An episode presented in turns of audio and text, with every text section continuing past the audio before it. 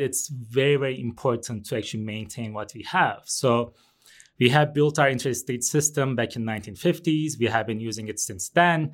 Uh, we need to take good care of it if you want to be able to keep using it into the future as well. I think it's a more sustainable approach to invest in the time and effort to preserve and maintain things as they are than demolishing and rebuilding Indeed. them. So my research tries to answer that big problem of how are we going to be able to preserve our infrastructure, specifically roads and bridges. Welcome to Health and Human Science Matters, a podcast by Colorado State University's College of Health and Human Sciences. I'm your co-host and digital media strategist, Avery Martin. And I'm Matt Hickey, Associate Dean for Research and Graduate Studies. In our college, we make it our mission to optimize human health and well-being through discovery and innovation. Don't just take our word for it. Each episode, we sit down with people who fulfill that mission, our college faculty and staff. And today we have a friend and colleague, Mehmet Ozbek, who holds the Phelps Endowed Chair in the Department of Construction Management. Welcome, Mehmet. Thank you very much. Thanks for having me. Uh, it's, it's our pleasure. We're looking forward to getting to know you a little bit better. Let, let me start with, with the Phelps Chair. Tell, tell us, our audience about that endowment and, and the opportunities and responsibilities that come with it. Oh, okay. So you start with the difficult question, I guess. uh, so it's it's an endowment by uh, late Joseph Phelps, uh, who was uh, a pioneer in the construction industry, uh, who graduated from our program and uh, then uh, started working in the Hansel Phelps Construction Company. He actually took it uh, to the next level before starting a second career, opening a winery in California. Oh, wow. And uh, he passed away in two thousand fifteen, but uh, I believe a few years before then, he actually made this endowment to our department for a professor to be selected and, you know, carry the mission of, of that endowment, which is basically, as you mentioned, Matt, comes with a number of responsibilities beyond our, you know, regular duty and beyond our regular teaching, research, and service. And I believe the biggest part of that responsibility is to be engaged with the construction industry mm-hmm. in trying to come up with our research agenda as well as in serving our students. Now, I'm interested in how that dovetails with your own sort of scholarly interests, right? So, you know, we were lucky enough to have you last spring at our, our college research day give a, a lightning talk. And when we say lightning talk for our listeners, I, I think we mean it, right? There, you have to cover a lot of ground in a short period of time. And we were so intrigued by your presentation last year. So tell us a little bit about the work you presented at Research Day and, and your scholarly interest uh, writ large. So when you think about yourself as a scholar, what, what big problems or or challenges do you pursue? Sure. So let me first address the question on what I presented last year, because that's a new direction that I took uh, in my research recently, I would say in the last two to three years. And that is envisioning the future of the infrastructure. Uh, so I have been working with an organization by the name American Society of Civil Engineers. And they have uh, developed a platform uh, working with a Hollywood production company, which is a virtual environment depicting a city fifty years from today, roughly, depicting a city in twenty seventy. And I worked with this organization as well as the production company during the development of this platform to provide input as to what the future might look like. And we are not suggesting that uh, what that city depicts is exactly how the future will look like, but sure. the whole whole point beyond behind that exercise was that we should start planning for the future now, uh, as opposed to reacting our way uh, as we move forward. So that was a very forward-looking experience or exercise that we went through that platform. In terms of my research, so that deals with the preservation of the infrastructure, uh, more specifically the transportation infrastructure, more specifically roads and bridges. This falls under a broader domain of research called infrastructure asset management. And I'm sure you've heard the term asset management, but from a different perspective, from a financial assets perspective of individuals. In the context of infrastructure, we're looking at physical assets, basically. So I'll give you an example, uh, say from highways. Uh, so within the right-of-way fences, we have defined forty or so different asset items that we need to take care of, uh, starting with the fences themselves. And then uh, lots of drainage-related items, ditches, pipes, under drains and whatnot. The pavement itself and lights, traffic lights, signs, pavement markings, pavement markers, so on and so forth. So I actually joke every now and then that driving is not the same for me anymore, because when I'm driving, I continue to look for these things and see, oh, are they in good condition? Do they need to be maintained? Do they need to be improved and whatnot? But uh, so my research focus, so asset management or infrastructure asset management in general looks at the overall life cycle of this infrastructure from design all the way to you know, design, construction, maintenance, preservation, all the way to disposal or decommissioning. My research focused on the maintenance or the preservation aspect quite a bit. And it's not the most glamorous uh, part of infrastructure, if you will. If you think about it, you know, people take probably more pride in saying, I built that thing as opposed to, well, I've been maintaining that thing, right? Mm. So you can you can actually think about it from a, somebody running for the office perspective. I'm yet to hear somebody running for the office saying, I'm going to maintain what we have, yes. as opposed mm. to I'm going to be building new roads, new bridges, new structures, sure. right? So it's not as glamorous, I would say, uh, but it's very, very important to actually maintain what we have. So we have built our interstate system back in the nineteen fifties. We have been using it since then.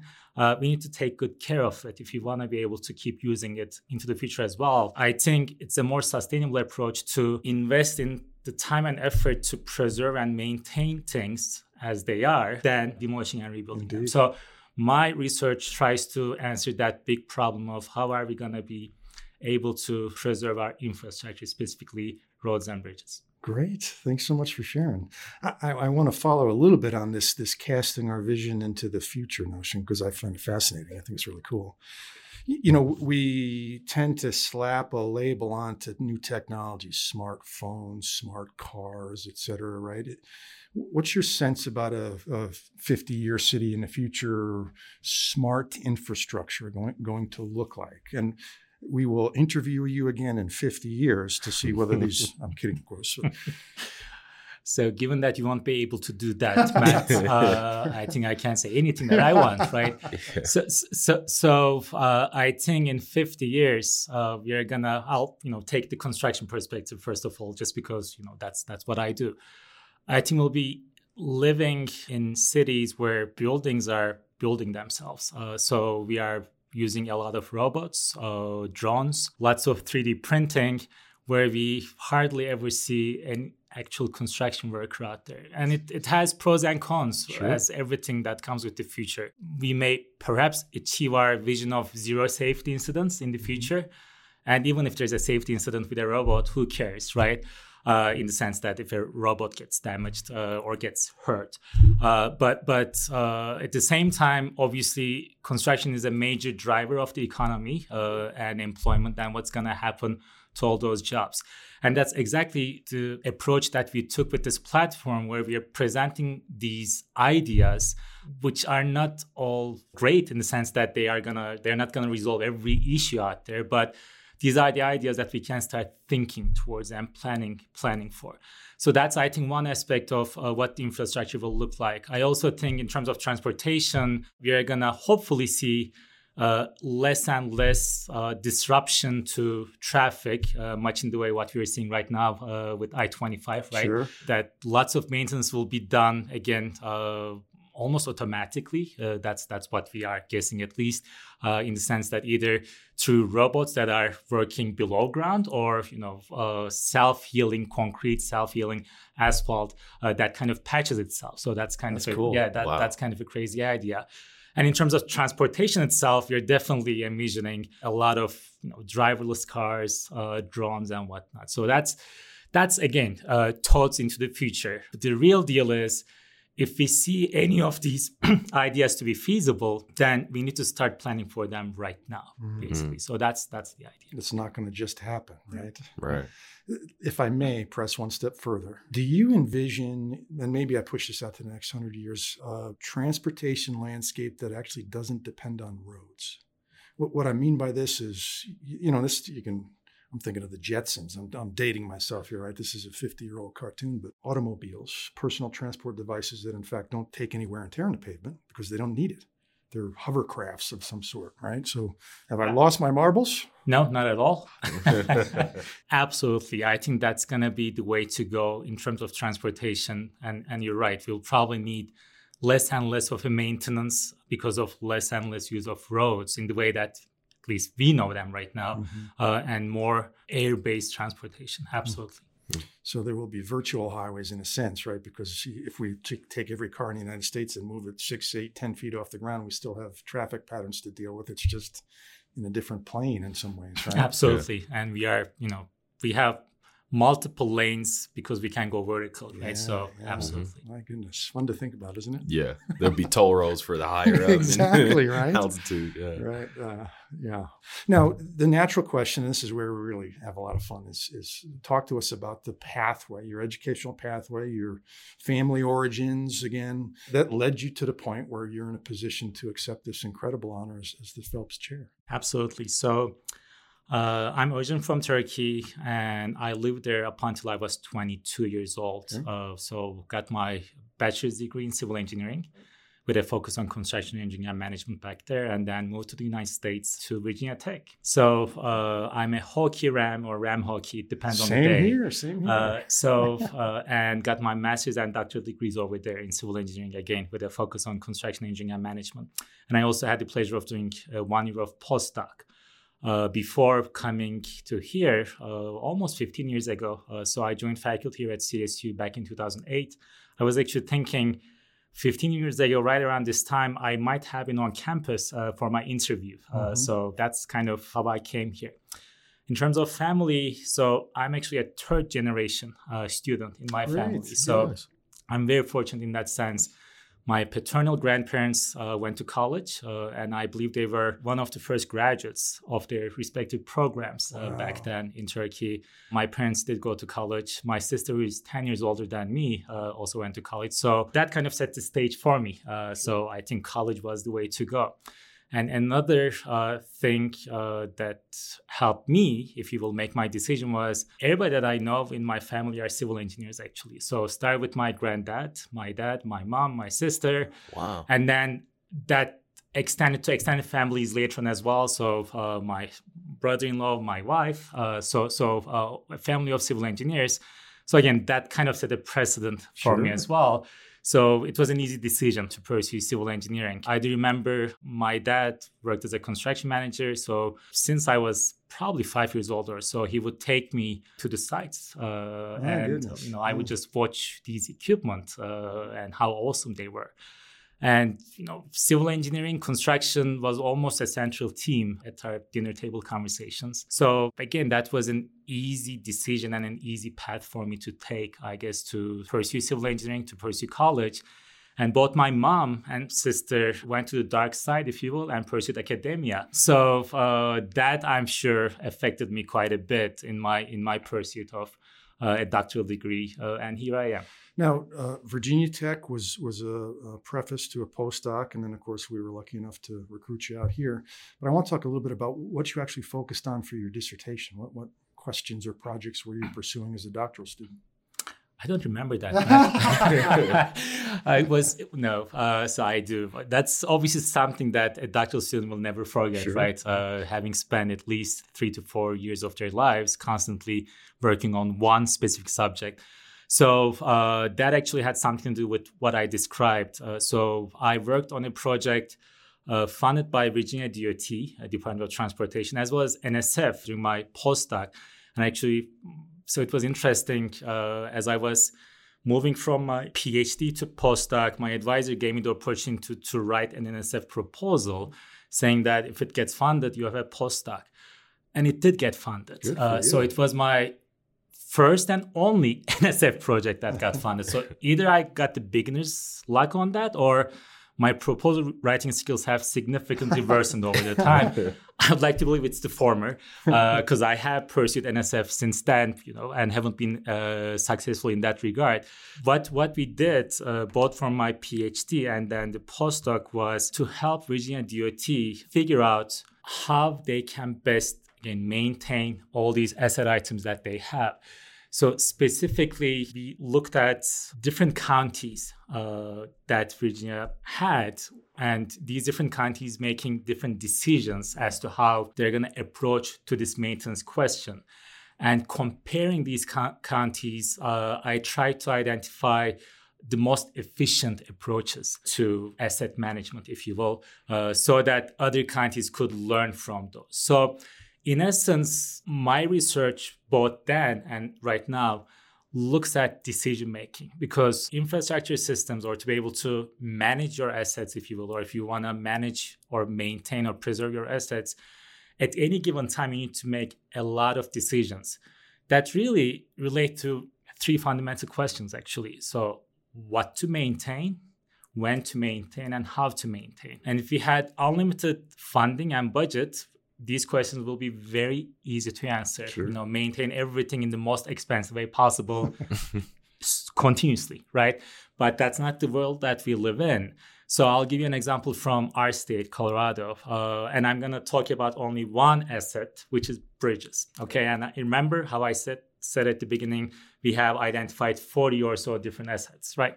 So bridges are huge, obviously, and state of Colorado has around nine thousand bridges. And I'll just use Colorado Department of Transportation as an example. They are responsible for managing or overseeing a portion of the, these bridges. So at any given time, they need to be able to, again, figure out in this network, large network of bridges, which ones they need to prioritize mm. in terms of maintaining uh, and when to do that. Should they do it now, defer the maintenance, and how to do that, in the sense that maybe there's a pothole, right? So should they do a band-aid approach and just fill that pothole, or try to find the underlying cause and maybe really have a much more restorative approach? So the three rules of real estate.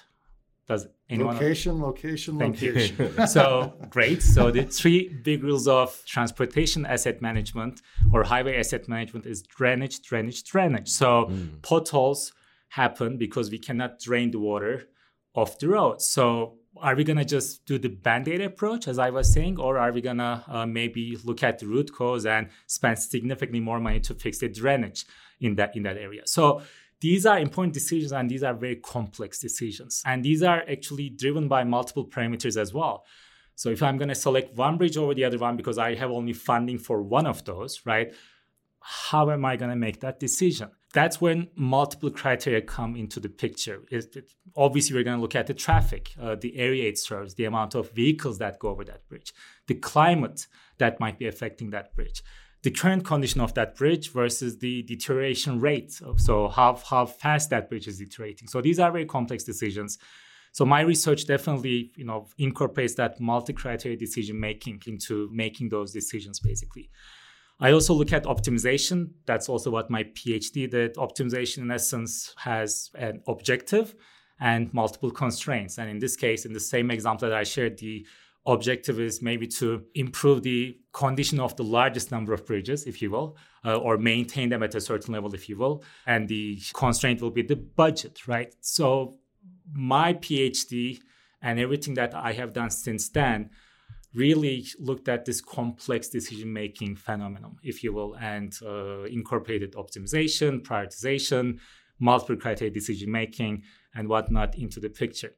One thing that I, or I should say, I don't want to get credit for that, but uh, I and my co-P Is have realized, which we should have realized this longer time ago, but we realized it fairly soon, is traditionally and primarily when those decisions are made, people have prioritized economics, right? In recent years, we have also seen environment being a concern. So maybe I want to fix, I'll keep on using my example of bridges, but again, you can extrapolate this idea to then maintaining forty different asset items. Sure. So it becomes a major, major problem. Mm-hmm. Maybe I should fix this bridge because without having this bridge in service, I'm having a long detour uh, of vehicles, which are going to then impact the carbon emissions, right? Mm-hmm. Uh, but one thing that hasn't been taken into consideration is the social equity or social impacts. Uh, so we have, you know, if you define su- sustainability, you need to look at economics, environment. Uh, but social impact or social equity has been neglected. So a recent research project that I and my co-P Is have started working on was how do we incorporate social equity into this huge, complex decision-making problem as well? Because uh, we have a lot of communities with underrepresented individuals. So should we really give some priority uh, maybe to the bridges that are within those communities? But even taking that to the next level, maybe it's going beyond just the road transportation the way that we know it, as you mentioned, Matt, but uh, can we develop more bike-friendly and pe- pedestrian-friendly communities? Because, mm. you know, owning a car may not be a big deal or expense for us, but it is actually a big expense for those communities, sure. right? Not just purchasing a car, but keeping that through the insurance and the maintenance and whatnot. So in the last year or so, uh, my research has taken a whole new direction where I'm not just crunching numbers, if you will, and doing all kinds of optimization and, you know, multi-criteria decision-making. I'm really looking at this uh, social impact. I have started to look at this. I have barely scratched the surface on this because this is a very understudied uh, area of this field, I, I think. How we can incorporate that into decision-making, because I think that's gonna that's important. That's going to complicate decision-making even incredibly more because we are putting the human element and the social aspects, a lot of qualitative things into this very quantitative framework, if you will. Uh, but that's very important. I'll say. It's really interesting. Yeah. Now, I want to talk a little bit about the transition from Virginia Tech and postdocs to, to C S U. So how did we get on your job hunting radar screen? So, uh, again, I'm trying to remember. This was fifteen, sixteen years ago when I started job hunting. But there were a few schools uh, that I had heard about. I hadn't been to Fort Collins prior to that. But what I heard about C S U, specifically my department, was the incredible partnership it has with the industry. So that was one big driver. The other thing that I found to be interesting at the time was this was a standalone construction management program, as opposed to what I was used to, sure. was C M being a part of civil engineering, and that was my path, right? Uh, and I, when I learned about that, there's a standalone C M program with close to a thousand students at the undergraduate level, you know, that was an eye-opener. So that definitely was one of the drivers for me to apply to C S U. And I should also say that of all the uh, universities that I have applied to and interviewed in, I felt that C S U was definitely the most accommodating to the idea of a dual hire. My wife was at the time a semester behind me, basically. So she was in her last semester of, of her PhD. So she was also very much interested in academic positions. So C S U uh, pretty much had welcomed us with open arms, saying that, yeah, we do understand the dual body problem or two body problem. Sure. Uh, and uh, we do value the fact that, you know, couples can bring a lot of uh, good stuff and diversity uh, to our university. And therefore, so that was another uh, thing going for for C S U. I also should say that I got somewhat lucky. Uh, I, I, I mentioned my interview at the beginning that it was about fifteen years ago when I had this inter- when I had my interview with C S U. I remember, uh, so I came here, and during my interview with, with our dean of the college back then, Dean April Mason, so I tried to explain everything that I've been trying to tell you, obviously in a very non-technical way, as I'm trying to do here. I'm, I hope I'm successful. If not, uh, please warn me. But I gave her an example, and in saying that infrastructure is very important and how actually different types of infrastructure interact with each other. So I vividly remember giving her the example. I focus on the transportation infrastructure, roads and bridges, right? Uh, but that transportation infrastructure, more often than not, is also home to the power infrastructure. So if you have these lights and light poles, the electric power lines and whatnot. Sure. So I say if anything were to happen to a road, if a road gets damaged, potentially our power infrastructure might be affected too. And I told her, you know, also, you know, a road might be, get damaged because of the big pipes that are running beneath that. So here's another type of infrastructure, water infrastructure. Mm. So I gave her all this. And the next day I'm returning uh, to the airport for my flight out. Went to the airport. I'm looking at the screens at the gate. It talks about a huge sinkhole. And maybe you would remember this, Matt, which opened on I twenty-five. Mm-hmm. Uh, and, you know, that sinkhole happened because of, uh, I believe, a water main mm-hmm. that broke down, which then made the road collapse, right. which may or may not have affected the power infrastructure at the time. I don't recall. But, you know, I just pulled out my laptop and sent an email to Dean Mason saying that I promise I didn't make this uh, because this was the exact example that I gave, but this is exactly what I was talking about. So I don't know, maybe it was meant to be that I was able to even uh, showcase. It was me. I to this date, I maintain my innocence. I didn't make that happen, but that was exactly the example that I shared with uh, Dean Mason. So, wow. So uh, you and your wife, did you come at the same time? You said you were separated by about a, a semester. A semester. So. We did come at the same time, uh, but she started a semester later or after me because she had to wrap up her PhD. So she was here finalizing her dissertation when I started my fall semester here. So, so talk to us about uh, a day in the life, right, for you. Uh, this could be collaborators that you're talking with, the, the new projects that you just mentioned, you know, student training opportunities, even, you know, the public-facing interactions with our, our construction colleagues who are such great supporters for your department. Sure. So I guess from a research perspective, I live in weekly cycles. So I'll, I'll, I'll talk about not from a day perspective, but from a week perspective. So what we do, I'll take that last project as an example, as you mentioned, uh, for that project, which looks into how we incorporate social equity into transportation asset management decision-making.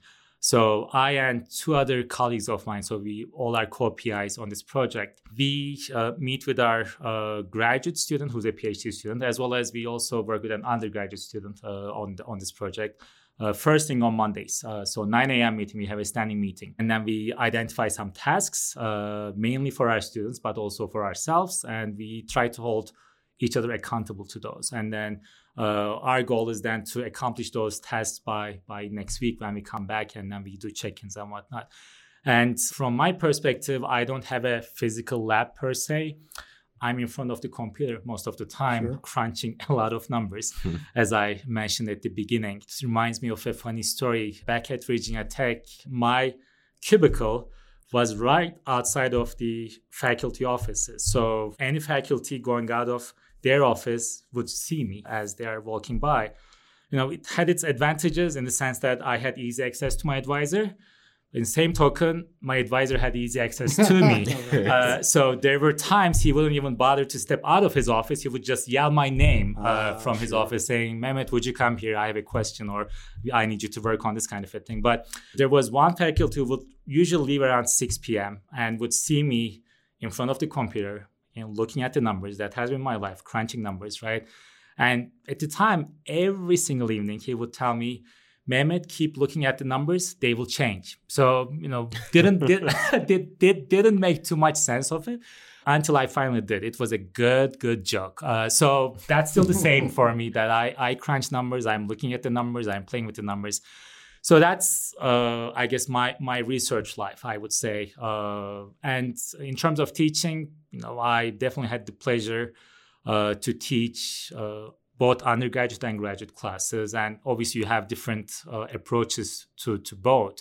But I'm usually on a Monday, Wednesday, Friday schedule. Uh, so Mondays, Wednesdays, Fridays, I really spend a good amount of time in the morning to still, believe it or not, prep for my classes. Sure. Here I am mm-hmm. in my fifteenth year teaching the same class for the twenty-eighth time at a row, you know, mm-hmm. because I teach the same class in different semesters as well.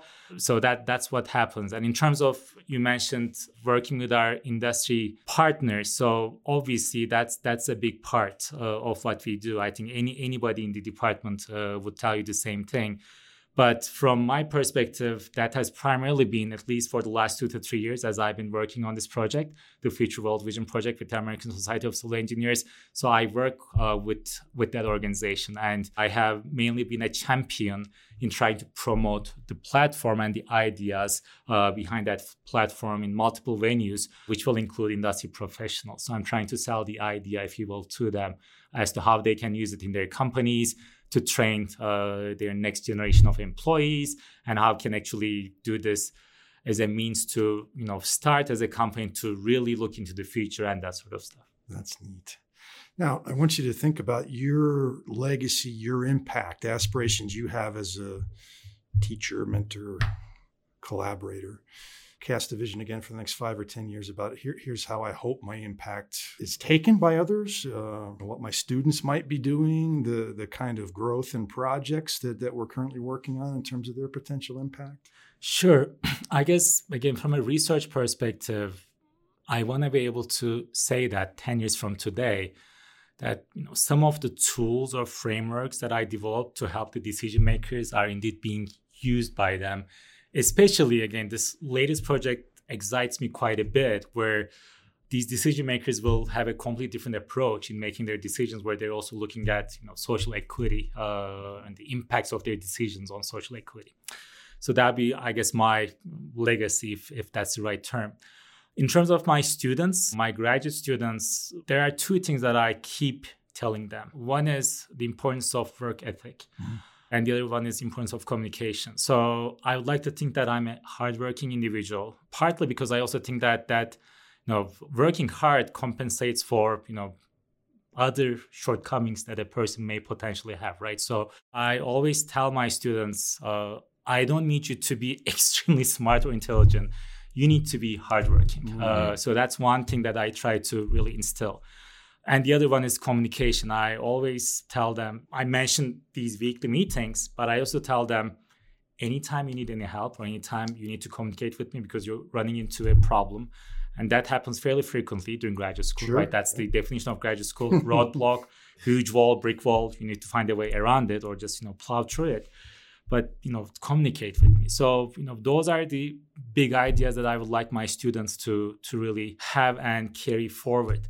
Now, at some point, so I'm currently merely an advisor. At some point, I want to become a grand advisor where, you know, one of my advisees will have their advisors, sure, right? Yeah. Uh, and hopefully they will, you know, carry on the same ideas because some of these ideas that, that I have are basically passed to me by my advisor, right? So uh, that's an interesting relationship between advisors and advisees. And I think it's a, for the most part, lifelong relationship.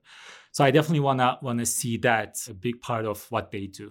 Now, you've got obviously a ton going on, but I'm curious about what occupies you and, and your wife when you're not on campus and, and staring at numbers and, and mentoring students, et cetera. What, what do you look forward to in terms of, of fun things to do in Fort Collins? It's obviously that you, you love Fort Collins and hard not to, great place. And what do you do when you're not on campus? So I'll probably talk about this year because the previous two years, I don't even want to remember. But uh, so the, this year, we finally uh, got our season passes for skiing. Uh, right. And we're trying to help our eight-year-old learn how to ski. We oh, actually great. started that process right before COVID hit. So that March, March twenty twenty, uh, he tried his first skiing. He said, I love it.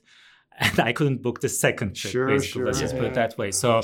So this year, we have been busy over the weekends trying to get him to start skiing and get us back to skiing. So that has been our you know, main thing for, for this year. Otherwise, obviously, we enjoy everything Fort Collins has to offer in terms of our beautiful downtown, uh, all the places that we can visit in terms of you know different food options. During my interview, uh, I, I don't remember who told this to me, but somebody told that Fort Collins uh, has the second largest number of restaurants per capita after, I think, San Francisco. So mm. I never researched this. I didn't need to because when I came here, I realized yeah, there are yeah, there's a lot of restaurants, a, a large number of options here. So, uh, you know, we, we like to uh, try those as much as we can. Uh, so I would say, you know, that's what we have been up to at least this year. You know, in addition to that, when we get a chance, we like to travel internationally. Sure. Uh, obviously, we have those international ties. Uh, we try to go back to Turkey at least once a year. Uh, we have uh, my sister-in-law living in London, so we like to visit her every now and then, so that uh, my son could, you know, play with his cousins. And you know, along the way, we try to make a few stops in Europe if we can as well. That's great. That's awesome. Istanbul has been on my bucket list for a long time. I, a beautiful city with a lot of history, right? Yep. So, and it, yes. it's one of those few cities which have that twenty-four seven uh, yeah. lifestyle, really. So. I can hardly wait. Yeah. I have to ask, as a quick aside, uh, what's your favorite spot to ski? So right now it's Keystone. Okay. Yeah. But partially because we feel it's more family friendly, okay. family mm-hmm. oriented. Prior to uh, our son was born, it was Breckenridge. So okay. it's funny how things change sure. you know, with mm-hmm. life, obviously. But uh, right now it's Keystone. Nice. The beauty of Summit County is if you have a place or renting a place, you can get to multiple different, of course, depending on the pass you have, but right. it's a great opportunity. That's neat. Well, we have we have two questions we want to wrap up with, and it's, it's related to the environment we find ourselves in here at C S U. So the first one is the college. It's College of Health and Human Sciences, this eclectic mix of different disciplines. And I'm interested in your reflections on, on what you like best about being an academic in the College of Health and Human Sciences. Other than the fact that we have our own very cool podcast. So that, and they didn't pay me for this. But uh, so so as, as you said, it's a mix of different units. And I think I like the fact that between this eclectic mix, as, as you mentioned, Matt, we're able to actually touch the human life from multiple different aspects, right? Mm-hmm. From from designing and building the spaces that we live, you know, learn, work within, all the way to our nutrition, mm-hmm. education, our health. So I think even though these are very different units, as you mentioned, I think the overarching theme is the human life, mm-hmm. uh, and how between these different units we're able to touch on every single aspect of the human life. That's well said. Very well said. Mm-hmm. Yeah. The, we find ourselves embedded within an institution that that holds out its commitment as a land grant very seriously. And so share some reflections about what it means to find yourself as a professional at a land grant institution. So I guess the, the amount of community engagement is mind-blowing, in my mm-hmm. opinion. Uh, and I was also reflecting on my undergraduate experience, uh, where you know, I did have the opportunity to do a bunch of extracurricular activities, but I don't think any of them really had that flavor of being engaged with the community and mm. serving the community. Here I am looking in my own department, but the same applies to, I think, all across C S U, where we have all these student organizations and clubs, and they are putting the knowledge that they gain uh, through our education, through this campus, to work, literally work, by serving the communities, by engaging with the communities. Mm. So that has definitely been, I think, driven by uh, the fact that C S U is a land-grant university. So I actually find myself very fortunate to be a part of this university, mainly because of that. Something that I missed out on when I was an undergrad, basically, mm. that I can do and see every day here. And a great example that I think epito- epitomizes that is C S U Spur, uh, mm-hmm. which I had the pleasure of visiting recently. And the amount of programs that they have for the community, from you know hydroponic farming to water treatment facilities to our own C M certificate program, is just incredible, in my opinion. It's remarkable. Yeah. Yes. So related to the numbers that you look at regularly and staring at the screen long enough, the numbers will change. How have you seen those numbers in practice? How have you seen the research that you've done in real life making an impact, whether through sustainability, through those social efforts?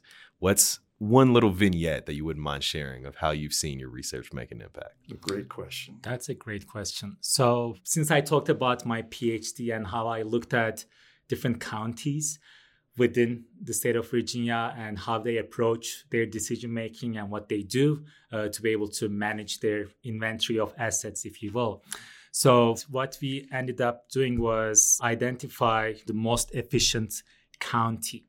And not for the sake of coming up with your top ten best sure. list, uh, but to then you know work with that county, uh, which was making its own decisions for the you know road network falling within that county, right, within the constraints of that county, and then work with that county to extract, you know, what do you do? What are some of the best practices?